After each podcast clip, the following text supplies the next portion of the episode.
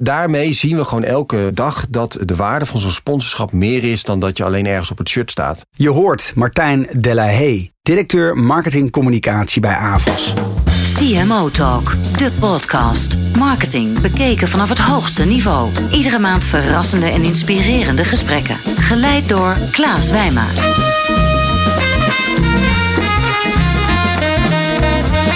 Hoi luisteraar, leuk dat je luistert naar CMO Talk. Ik ben Klaas van Energize, het creatieve marketingbureau dat merken helpt met het verdienen van aandacht. Vandaag bij mij aan tafel Martijn Delahaye, directeur marketingcommunicatie bij AVAS. Martijn heeft zijn carrière gebouwd in de zakelijke dienstverlening. Hij is echt een B2B-marketeer, kan je wel zeggen.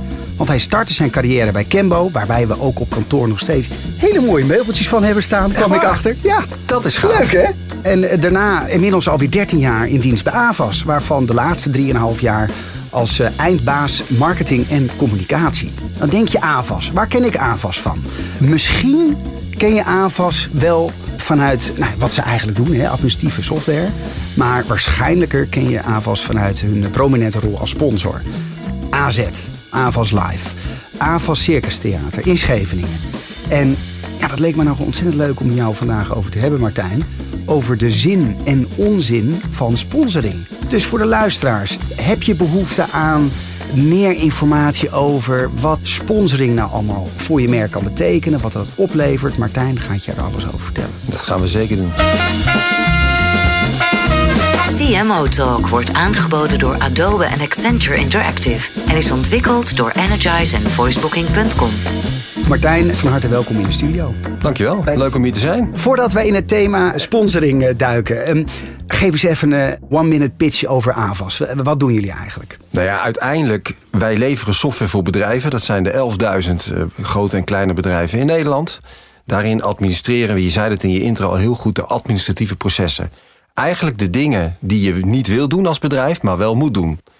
Nou ja, waar zijn alle bedrijven druk mee? Met allerlei administratief geneuzel. Wat moet gebeuren? Waardoor mensen eigenlijk geen tijd overhouden voor elkaar, voor hun klanten. Ja, wij willen dat oplossen. Wij willen zorgen dat bedrijven gewoon lekker kunnen doen waar ze voor opgericht zijn. En laat het geneuzel en laat het administratieve romslomp maar lekker bij ons. Eh, Jullie zijn hoofdsponsor van niet alleen AZ, maar ook van KV Mechelen. AVAS Circus Theater, daar zijn jullie namepartner. AVAS Live, na de Heineken Musical. Die het, het sponsorschap overgenomen. Maar ook lokaal sponsoren jullie in Leusden heel erg veel. De plaatselijke hockeyclub, tennisclub, et cetera. Dan vraag ik me af, is dat logo plakken... is dat überhaupt wel de meest effectieve manier om je zakelijke doelgroep te bereiken? Ja, dat is natuurlijk de vraag waarin wij ons sinds 1996, hè, toen, we, toen ik ook nog niet bij AFAS zat, maar waar we mee bezig zijn geweest. En we hebben altijd wel de visie gehad dat uiteindelijk als je een product verkoopt wat niemand in de basis wil hebben, dan moet je merk wel geladen zijn. Mensen moeten je merk vertrouwen. Eh, het product wat wij verkopen, daar is ook heel veel vertrouwen voor nodig. Hè? Want ja, je hebt zelf een bedrijf, daar gaan financiële software in om. Je mensen worden verloond. Het is allemaal best wel gevoelige data die je wel wil neerleggen bij een partij wat je herkent, wat je vertrouwt. En wij gebruiken sponsoring niet alleen voor naamsbekendheid, maar ook voor het zorgen dat mensen ons herkennen, ons vertrouwen, ons leuk vinden. En niet alleen als ze klant worden, maar ook als ze klant zijn. Ja. Dus wij zien dat sponsoring, als je dat goed doet en je activeert dat ook nog een keer, ook in de B2B-wereld, leidt tot het feit dat mensen graag met je willen samenwerken. Ja, dat klinkt heel mooi, maar die, die koppeling tussen hè, een sponsorschap en vertrouwen, die, vind ik nog best wel een brug. Hè, als ik bijvoorbeeld naar een leuk concertje ga in Avas Live, dan heb ik niet meteen automatisch het vertrouwen om mm, voor Avas te kiezen als softwareleverancier, toch? Nee, je ziet wel dat wij in 2010, toen wij AZ gingen sponsoren, dat in één keer allerlei bedrijven, waar wij normaal niet binnenkwamen, want die dachten, ja, wat is dat gekke familiebedrijfje uit Leusden dan? Mhm. Dat wij in één keer die grotere deuren konden openen. Omdat kennelijk toch, als je op het shirt staat van een voetbalclub uit de eredivisie, denken mensen, nou, dat is een trusted party. Dus er gaat voor het oog een groen vinkje achter je naam. En dat is wel iets wat met reputatie en vertrouwen te maken heeft. Oké. Avas Live is iets anders. Daar zijn we twee jaar geleden mee gestart. En daarin willen we gewoon een onvergetelijke avond aanbieden aan onze klanten. Iets wat ze zelf niet kunnen kopen. Dat krijgen ze van ons. Ja, ik denk ook wat we daar hebben gedaan is best wel uniek. Bij AZ nodigen de directeuren en managers van onze klanten uit. Maar bij Avas Live mogen de gebruikers van de software komen. Oké. Moet je nagaan hè, dat jij dus ergens klant bent. En dat je dus een ontzettend leuke avond krijgt. Waarin we zeggen, nou, dank je wel dat wij jou elke dag van dienst mogen zijn. En daar komen dus 4.500 zakelijke klanten per jaar. Dus daar zit een heel ander model achter. Ja. Alleen de naamsbekendheid opbouwen in een nieuwe doelgroep, dat is iets wat we. Dus jullie nodigen dan medewerkers uit van die 14.000 klanten? Ja, mensen die dag in dag uit met onze software werken. wat leuk. Waarom hebben jullie gekozen voor die uitgebreide sponsorstrategie, zowel lokaal als landelijk? Kijk, wij hebben een ERP-pakket. Dus wij maken software waarmee je je hele bedrijf kan aansturen. Als je een taartpunt daarvan pakt, alleen de financiële software, dan heb je het al over 300 leveranciers in Nederland. Laat staan, als je kijkt naar onze totale propositie, hoeveel concurrenten we wel niet hebben. Mensen exact, hè? dat is een belangrijk. Nou, bijvoorbeeld, ja. Maar er zijn er ontelbare. En hmm. mensen zeggen wel eens heel makkelijk, ja, jullie hebben makkelijk praten. Ja, wij hebben geen concurrentie op het merk en op de bedrijfscultuur, maar we hebben wel zeker concurrentie op onderdelen van de software. Ja. ja, hoe val je dan op? Hoe zorg je ervoor dat mensen jou kiezen? Hm. En ik gebruik zelf vaak de metafoor van een hypotheek. Als jij op zoek gaat naar een huis, dat gebeurt een paar keer in je leven. Nou, wij weten ook dat een ondernemer één keer in de 7, 8 jaar kijkt hij naar nieuwe zakelijke software. Dat is dus niet echt iets waar hij elke dag mee bezig is. Dat op het moment dat hij signalen krijgt of thematieken in zijn bedrijf ziet en zegt: Nou jongens, we gaan dit eens oppakken, we gaan eens kijken naar nieuwe software.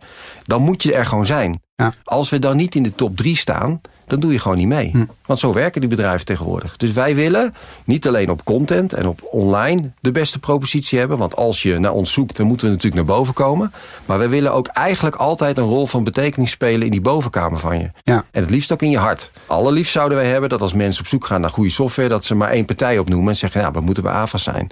Dat is de droomsituatie. Kan je zeggen, Martijn, dat zichtbaarheid hè, in sponsoring zorgt voor een stijging van uh, merkvoorkeur? Absoluut. Ik kreeg vanmorgen nog een mailtje van onze online uh, marketingmanager. 66% van de websitebezoek, dus de conversie op de website, komt gewoon organisch binnen. Mhm. Ik kan niet anders concluderen dat dat komt, dat het merk ervoor zorgt dat mensen naar ons op zoek gaan. Ja. Dat doe je met sponsoring. Je hebt het over cijfers. Nog even een bruggetje naar wat recente cijfers van Nielsen en Sponsorreport. Want het blijkt dat maar liefst 46% van de respondenten uit dat onderzoek van Sponsorreport verwacht dat de sponsorbudgetten in 2019 gaan stijgen. En dat er na jaren van structurele daling eh, van sponsorbudgetten in Nederland eindelijk weer een stijging te zien zal zijn. Hoe verklaar je die verandering? Nou, ik kan dat heel goed verklaren, Klaas. Want ik denk dat de online marketeers de laatste jaren een beetje de baas zijn geweest in Nederland. En wat wij zijn vergeten als marketeers, en misschien is het ook zo als ik met heel veel peers om me heen spreek, dan, mm. dan hoor je dat sponsoring bijna niet meer bij de CMO hoort. Nou, dat vind ik echt een doodzonde. Ik vind het onlosmakelijk met elkaar verbonden. vaak wordt het dan of geoutsourced bij een bureau... of er is een aparte afdeling verantwoordelijk voor sponsoring... waardoor er geen connectie meer is met... het moet relevant en meerwaarde bieden voor marketing. Ja. Maar wat je ziet gebeuren of zag gebeuren is... de sponsorcase op zichzelf een hele lastige ROI heeft. Ja. Vroeger was het of een speeltje van de baas... of we hadden onderbuikgevoel van... nou, het zal wel tot dit bijladen... of het is allemaal zo uh, in hokjes opgedeeld... dat je het aan elk traject in de in zakelijke markt kon koppelen. Hmm. En wat gebeurde er? Excel werd de baas bij marketing. We konden het niet meer meten, de ROI was niet meer duidelijk... en we gingen elkaar alleen maar afrekenen op de dingen die we wel konden meten. Online werd hyper ja. uh, uh, belangrijk en hyper relevant. We zijn vergeten, denk ik, vind ik... dat de verbinding maken met je online merk naar de echte wereld dat kan je doen met evenementen en sponsorschappen. Dat spelletje zijn we blijkbaar een beetje verleerd. Hm. En er komen steeds meer bedrijven achter dat ze een daadwerkelijke relatie willen opbouwen met hun mensen. Hè? Want iedereen is op zoek naar nieuwe collega's, maar ook met hun klanten. Dus ik kan dit wel verklaren dat we na jarenlang van online dominantie alles hebben gedaan wat we maar konden meten. We een beetje vergeten zijn dat het ook gaat om de andere dingen in het leven. Ik kan me toch voorstellen dat nou ja, daar gaan miljoenen in om, om een eredivisieclub te sponsoren. En alle andere dingen die jullie doen. Dat juist van een ondernemende familie toch wel kijkt van... hé, hey, maar eh, jullie gaan wel door omdat het wat oplevert. Tuurlijk. Toch? Ja. En wat levert het dan op? Wat het oplevert is dat je elke dag om je heen hoort en voelt... dat mensen over je merk praten. Hm dat wij niet heel veel problemen hebben om aan nieuwe collega's te komen. Tuurlijk, die trein mag altijd harder rijden. Maar als ik af en toe om me heen hoor wat de noodzaak is van bedrijven... en dat hun business stil komt te staan omdat ze geen nieuwe collega's kunnen vinden... wij zijn nog steeds super kritisch. Acht van de honderd sollicitaties gaat door. Acht van de honderd? Ja. Jeetje. Ik ben er niet trots op, hè, want dat cijfer moet omhoog. Want dat betekent dat we aan de voorkant nog niet de juiste drempels en inspiratie hebben neergelegd. Maar het geeft wel aan dat we nog steeds kritisch zijn. Hm. Dus als je niet meer voelt wat de waarde van het merk is... dan dat je alleen maar kijkt in een Excel om te zeggen van... hé, hey, er is een ROI te maken of niet... Wat mij betreft is dat de doodsteek voor elk bedrijf. Ik heb makkelijk praten in een familiebedrijf waar heel veel vertrouwen is. Hè. We doen heel veel op gevoel en vertrouwen. Wij gebruiken de cijfers als ondersteuning. Ik eh, kan me ook altijd een beetje irriteren aan data-driven organisaties. Want dan denk Ja. ik, ja, daarin is Excel gewoon de baas geworden. Ja. Wij zijn data geïnspireerd. Dus ja, we gebruiken heel veel data om ons op koers te zetten, om keuzes te maken. Maar altijd in samenwerking met het onderbuikgevoel. Met onderbouw. Dat is toch een mooie uitspraak Ja. voor softwarebedrijf. Ja, zeker. Vind ik toch. Het gaat om mensen, Klaas. Ja, ja. En ik vind echt, laat dat dan mijn oproep zijn en mijn tip van de dag om mee te geven. Duik af en toe weg van je spreadsheet. Kom in contact met je collega's, je mensen, je klanten en spreek erover.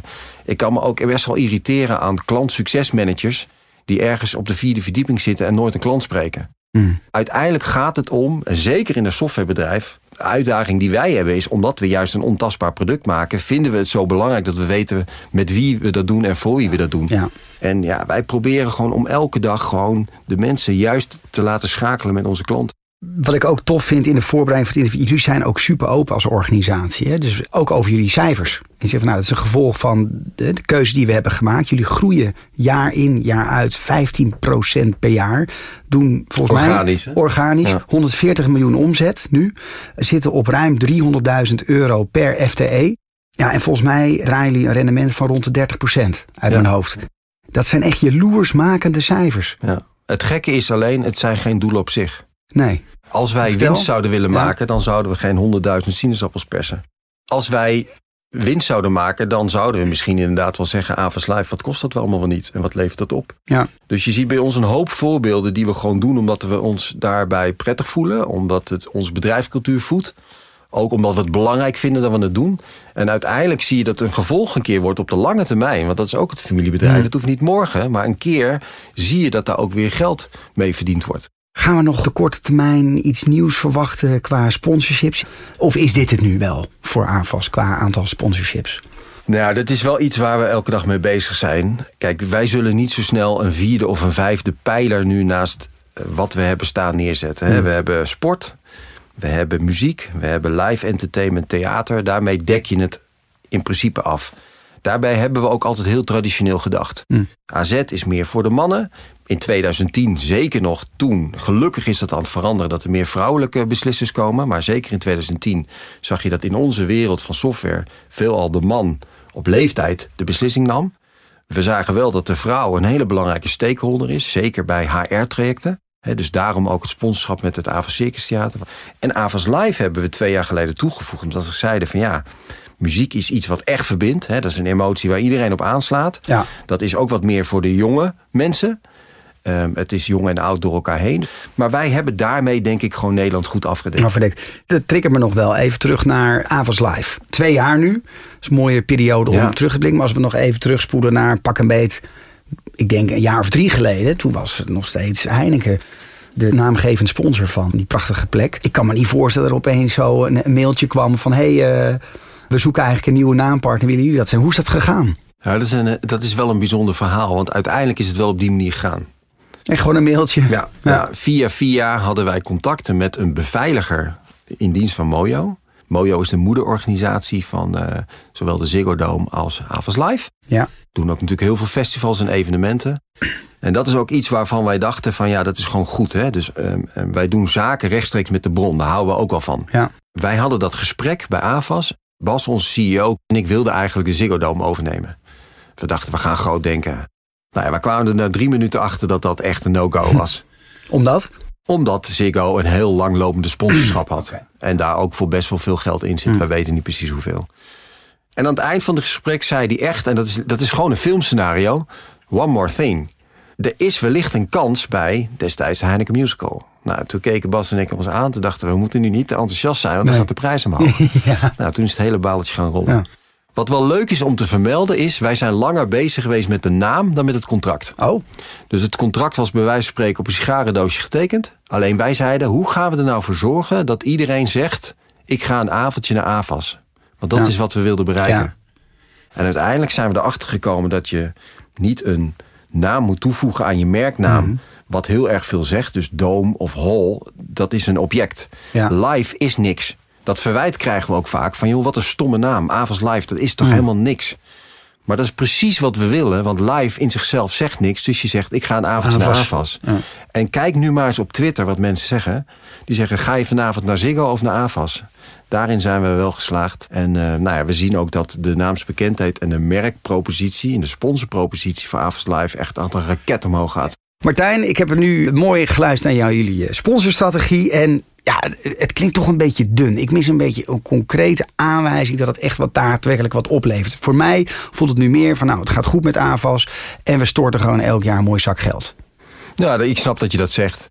Ik denk ook dat het goed is om even aan te geven dat we wel degelijk ook bezig zijn met het feit dat ja, in elke fase van het klant worden of het klant zijn, of het een medewerker zijn, we gewoon een hele mooie mapping hebben gemaakt van allerlei zaken die we met onze sponsorschappen kunnen doen mhm. in de hoofden en harten van de mensen. We doen dat zelf, noemen we dat de lijn met de leuke dingen. Ja. En we moeten gewoon plezier maken met onze medewerkers en klanten. Dat wil natuurlijk niet zeggen dat er ook geen lijn is op inhoud. bijvoorbeeld met evenementen of een, een aparte portal met kennis.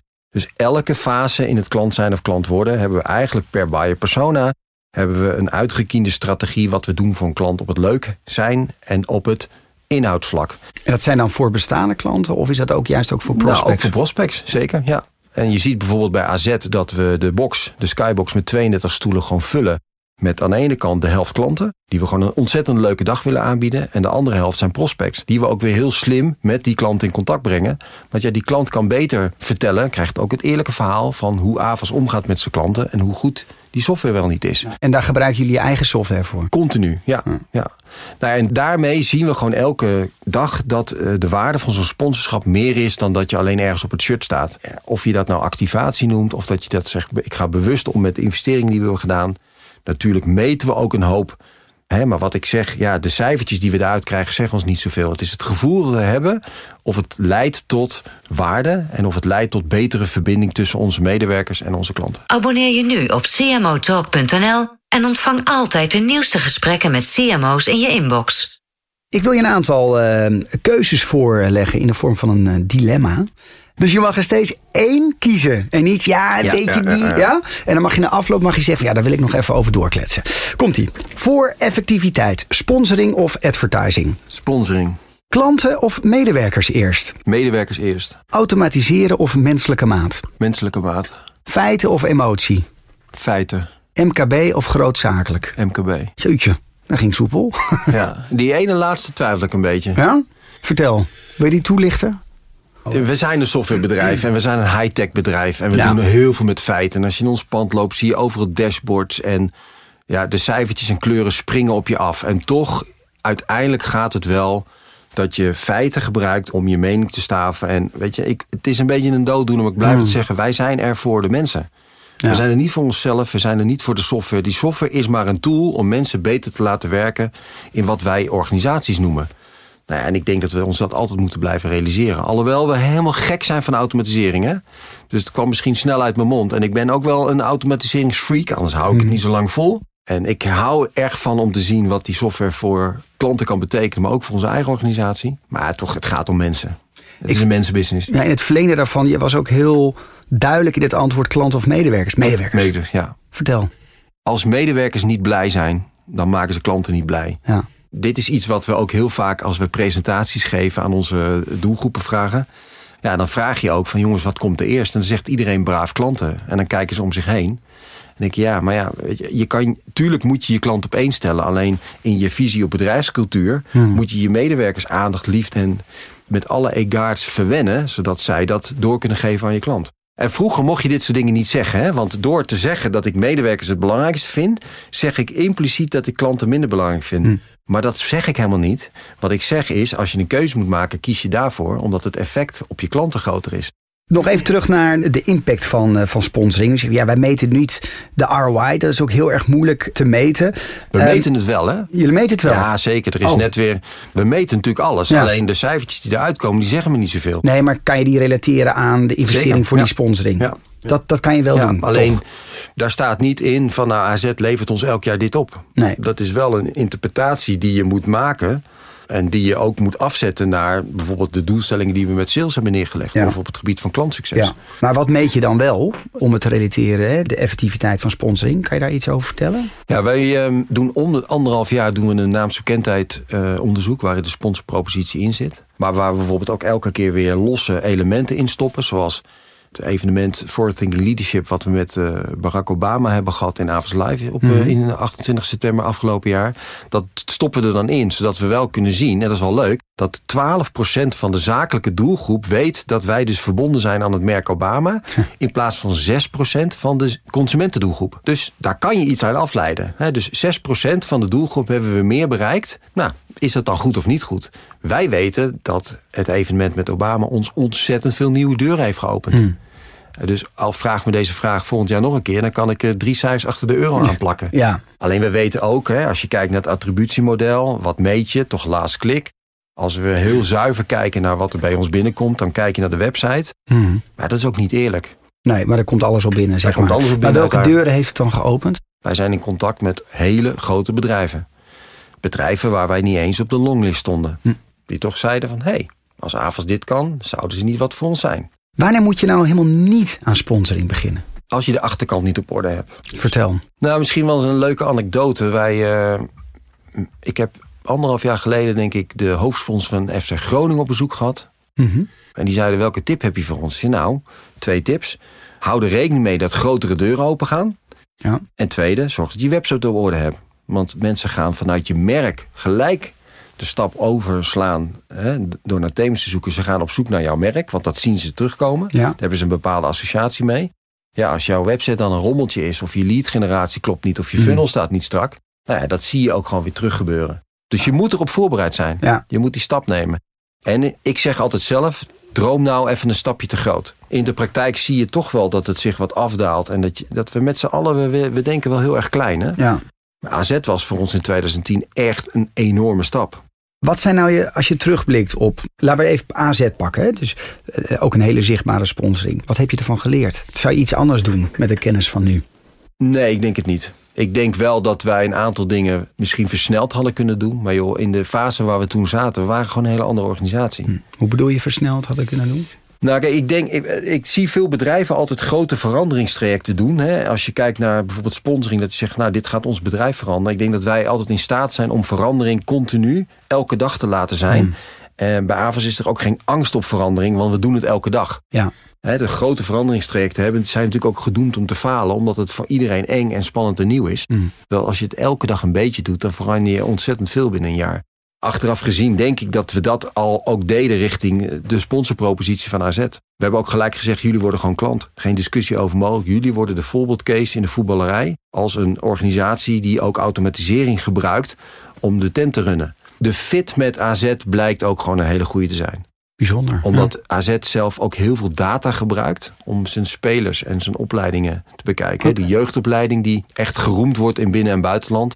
Nou, daarbij kijken ze ook, we hebben data en we kijken naar de mensen. Dus eigenlijk is dat de combinatie wat we ook zien. Data inspireert ons om de gesprekken te voeren en om jonge spelers beter te beter maken. maken. Ja. En niet alleen maar te kijken in die Excel van dit is een goede voetballer. Zo werkt het niet.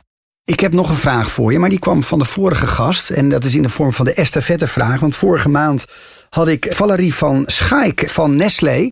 En die heeft een mooie vraag voor jou. Nou, ik heb gezien dat hij ook vader is van kinderen van ja waar zit zijn why? Hè? Wat is wat hij eigenlijk uh, middels zijn, het uitoefenen van zijn vak wil, wil toevoegen aan deze wereld? Ja, we kennen natuurlijk allemaal de why van uh, Simon Sinek. En het is best lastig om die te vertalen naar jezelf, hmm. merk ik. Ja, ik merk dat ik zowel thuis als in mijn, mijn werk wil ik graag iets bouwen. Ik wil iets mooi maken. Ik wil iets neerzetten. Ik wil ook impact hebben. Ik zou niet kunnen gedijen in een al te grote organisatie. Ik wil gemist worden als ik er een keer een week niet ben. Op mijn LinkedIn staat ook dat ik klanten en medewerkers elke dag een stukje beter en leuker wil maken. Ja. En ja, dat typeert mij ook wel. Als je aan mijn vrouw vraagt wat is de makker van Martijn, is die wil het iedereen naar zijn zin maken. Volgende maand in CMO Talk spreek ik Linda van Schaik en zij is eh, GM Global Consumer Marketing bij Shell. Wat zou je haar willen vragen? Ja, Linda, er werken meer dan 85.000 mensen in je organisatie, heb ik gezien. Hoe zorg je dat je nog contact organiseert met de buitenwereld? Dat je eerlijke feedback krijgt? En hoe zorg je dat je zelf impact maakt? Want je bent ja, een van de 85.000. Ik ben heel benieuwd hoe jij dat doet, hoe je dat organiseert. Ik ga het aan haar vragen. Ik wil iets. Eh, nou, we hadden het al door het interview heen. Uh, zijn we al wat meer over jou persoonlijk te weten komen. Ook in die voorbereiding zag ik wat leuke trivia langskomen. Zo ook over jullie uh, bedrijfscultuur, de Monkey Milestones. Dus nieuwe medewerkers krijgen een goodiebag met daarin een dopper, Tony Chocoloni. en de Monkey Milestone. Vertel, wat is Ja. dat? Dat zijn elf vragen. En dan zegt iedereen gelijk waarom elf? Nou ja, dat is misschien een beetje het gekke getal. Maar juist niet tien of vijf. Maar dat zijn eigenlijk elf opdrachten die je als nieuwe medewerker binnen een jaar moet doen. En een van de mooiste daarvan is... ehm, hoe zeg je nee tegen een directeur? En ben je nog steeds in dienst daarna? en de bedoeling van die Monkey Milestone is om gewoon onze medewerkers te laden met A, aan de ene kant onze cultuur. Doe anders, doe gek, wij, wees kritisch, wees creatief. Maar aan de andere kant ook om dingen gewoon te doen. Dus het is een combinatie van de vier familiewaarden die we hebben. Gek doen, vertrouwen en familie. Dat zijn de vier kernwaarden in onze bedrijfscultuur. En zijn die kaarten voor iedereen hetzelfde? Ja, ja. Heb jij ze ook gehad, 13 jaar geleden? Nee, nee, daar zijn we denk ik drie jaar geleden mee begonnen. Ja, ja. En is het dan ook echt zo van dat je hem doet, dat je dan de kaart geeft aan die directeur? En, eh, nou, Zeker, dus- ja. en, en wat nou als je er zes hebt gedaan, eind van het jaar? Nou ja, dan heb je een pittig gesprek, want je moet er elf doen. Je moet er elf doen. Ja. Wat is jouw meest gênante moment uit je carrière? Ja, dan ga ik iets zeggen waar ik al heel erg lang op afgestraft word. En dat is de poken. Weet jij wat een poken is, Klaas? Ja, dat is die poken. Dat is dat, ja. Oh. Het was Help mij even, 2008. help me. Ja, Je had USB-sticks met in de vorm van een poppetje. ja. Daar ging je dan digitaal je visitekaartje op Oh ja, zetten. ja. Die dingen die klikte je dan tegen elkaar aan. En, En dan je droeg je je visitekaartje over. Ja. Het was een van mijn eerste wapenfeiten bij marketing. En ik word er nog steeds mee gepest. Vertel. En eh, Jan en Alleman zal het ook hoog houden. Want dit, ja, dit was de big failure van Martijn. Het heeft gelukkig niet veel geld gekost. En weinig impact gemaakt met de buitenkant. Het, het was een idee omdat we dachten dat ook het overhandigen van je visitekaartje in 2008 wel heel snel digitaal zou worden. Het was ook een beetje de tijd waarin ik zelf ook heel erg dacht van alles moet digitaal. Weet je, ik heb zelf ook moeten leren dat als het digitaal kan, wil nog niet zeggen dat je het digitaal moet, Moet, doen. ja. Dus die poken is misschien de running gag. Hetgene waar ik af en toe een roost om krijg. Maar in, in de basis is het wel een hele mooie levensles geweest. Van ja jongens, denk nou eens kritisch na. Het blijven mensen die met elkaar willen communiceren. En dat gaan ze niet doen via een soort veredelde USB-stick. Ja, ja. Heb jij een ultieme droom? Ik wil gewoon elke dag met meer energie thuiskomen dan dat ik ga. Hm. En hoe gaat dat? Nou, dat gaat goed. En eh, ik ben gezegend met een prachtig gezin. Met eh, drie mooie kinderen en een fantastische vrouw en een hele lieve hond. En ik kom graag thuis, maar ik ben ook graag bij AFAS. En die balans is gewoon top. Hm. En ik kan me helemaal verliezen in het werk. En ik kan ook eh, uren maken als je alle evenementen en sponsorschappen erbij trekt. Dat je denkt, het slaat nergens op. Maar ik kan ook goed de deur achter me dicht trekken en gewoon lekker thuis zijn. Welk advies zou je de luisteraars aan CMO Talk willen meegeven? Ja, ik heb het al een paar keer gezegd. Hè? En het is misschien een beetje het bedrijfsgeheim van AVAS op marketinggebied. Maar joh, het staat overal. Sla nou niet door in data. Sla niet door in online. Niet alles wat je digitaal kan doen, moet je digitaal doen. Organiseer een sessie met je marketingteam. En zeg, jongens, op welke momenten moeten we organiseren dat mensen elkaar fysiek ontmoeten? Want uiteindelijk, weet je, online is maar één groot bedrogreden. Hè? Je hoeft de krant niet open te slaan en je leest over Google en Facebook. En we, we vinden er allemaal wat van. Maar we zijn ook een beetje verslaafd geworden. We hebben vorig jaar oktober... Ik kan we, zeggen, stoptober. ja, ja. we hebben een, een maand lang alle online advertenties, behalve recruitment, zo eerlijk moet ik zijn. Mhm. eh, d- daar waren we net iets aan het opbouwen en dachten dat is zonde. Maar we hebben alle online advertenties op alle platformen hebben stopgezet. Doodeng om te doen. Ik vond het ook heel spannend. Ja. Want ja, de uitkomst kan zijn dat je gewoon een paar maanden of misschien wel heel lang lam ligt met je afspraken en met je, met je funnel. Ja. Nou, we hebben wel gezien dat het merk AVA sterk genoeg is om de klappen te overleven. Hm. We hebben ook gezien dat we een aantal dingen deden die we nu niet meer doen. Dus het Zoals? heeft ons heel veel learnings gegeven. Nou, bijvoorbeeld met brand keywords. Ja. Radicaal mee gestopt. Ja, dus gewoon eh, op AVAS zoekwoord inkopen. En Ja. dan zie je bij de sponsor resultaat. Terwijl je Als organisch al zoekt naar AVAS, Ja. waarom zou ik dan nog Google geld moeten betalen Ja. als hij dat toch al doet? En wij proberen gewoon de ideale balans te maken tussen wat we in het echte leven doen Ja. en wat we online doen. Kijk, ik begrijp ook wel als je dit verhaal hoort dat je denkt, AVAS sponsort maar wat en de rest is niet op orde. Maar weet dat wij continu aan het experimenteren zijn op online, met content, met social, met evenementen, met chats. Alles doen we. Alleen wel in de balans Ja. dat we kijken naar het totaalplaatje. Toch ben je in november weer begonnen met advertising. Zeker. Ja. maar jezelf Ja. ook een beetje Een verslaafd. aantal dingen, nou zeker, maar we hebben ook gezien dat we wel wat misten. Ja. Je kan zeggen van het experiment is geslaagd, want we hebben ook gezien wat wel en niet werkte. Ja. Ik kan het iedereen aanraden. gewoon, gewoon even een maandje stoppen, luisteraars. Ja, Of Dan nog het langer als je echt ballen hebt. Martijn, we rennen door de tijd. We zijn aan het eind gekomen van dit interview. Ik wil je ontzettend bedanken voor je bijdrage. En luisteraar natuurlijk ook. Weer fijn dat je geluisterd hebt naar CMO Talk. En Vind je CMO Talk tof? Nou, dat zeg ik wel vaker, maar je kan binnen Apple Podcast kan je heel makkelijk eh, sterren achterlaten en een reviewtje achterlaten. Zo wil ik ook even persoonlijk Martijn Prins bedanken. Want ik heb gelezen dat eh, je de podcast tof vindt en het een lust voor je oren is. Nou, wat een compliment. En Evert Vols, wat fijn dat je de diversiteit van de interviews jou en jouw team veel inzicht geeft. Dus super tof. Zo zie je, ik lees alles persoonlijk. Ik doe er wat mee. Heb je een vraag? Ook voor mijn volgende gast, Linda van Schaik van Shell. Stel hem, want wie weet ga ik hem die, vraag gewoon stellen volgende keer. Doe dat via klaarzetenergize.nl en dan, dan pak ik het op. Tot de volgende podcast. Dank voor het luisteren naar de CMO Talk podcast. Ga voor meer afleveringen naar cmotalk.nl. CMO Talk wordt aangeboden door Adobe en Accenture Interactive en is ontwikkeld door Energize en voicebooking.com.